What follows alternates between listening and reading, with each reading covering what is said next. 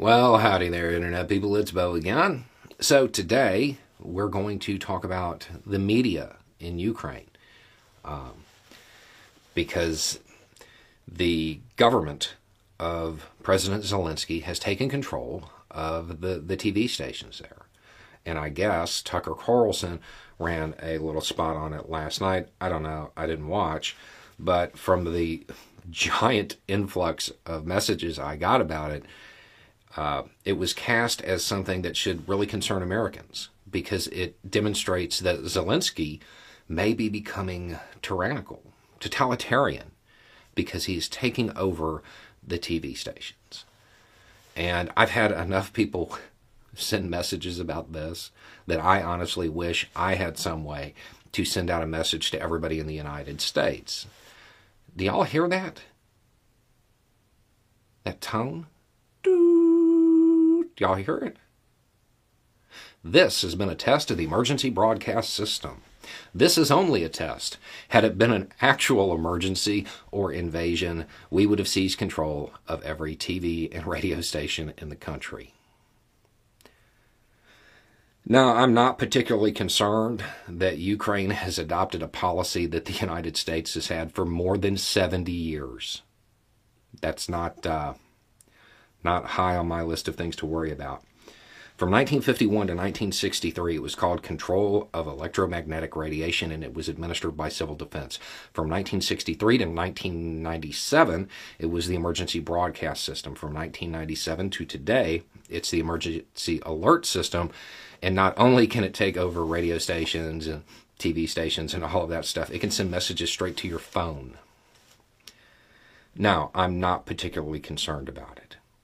Um, during wartime, this is uh, pretty common.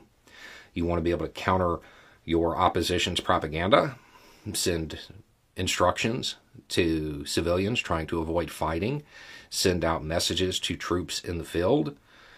Most people who are probably complaining about this watched Red Dawn, right? The chair is against the wall. The chair is against the wall. Same thing.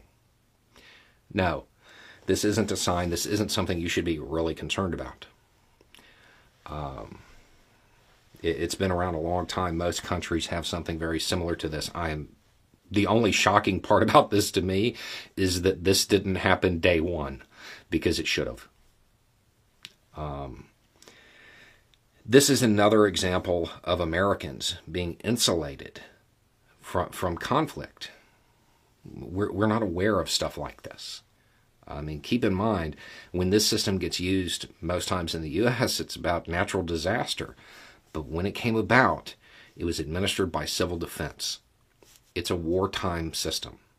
That's what it's there for. They just use it for other stuff.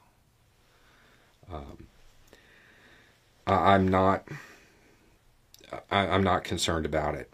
This is an example of the American media taking a story that isn't a story and trying to reframe it so Americans get outraged by it. Understand, there isn't a single person on network TV who, who's going to cover this who isn't aware that the United States has the exact same system. They have to be. They've heard the test. You've heard the test your entire life. But if it gets framed as Zelenskyy sees the media, well, I mean, that's different than, you know, our own system that does the exact same thing. Because you're used to it here. Because you don't necessarily even know that that's its real purpose.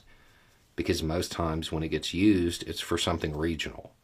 There's a hurricane, there's a flood, wildfire, something like that. But make no mistake about it, its original purpose had to do with Russian bombers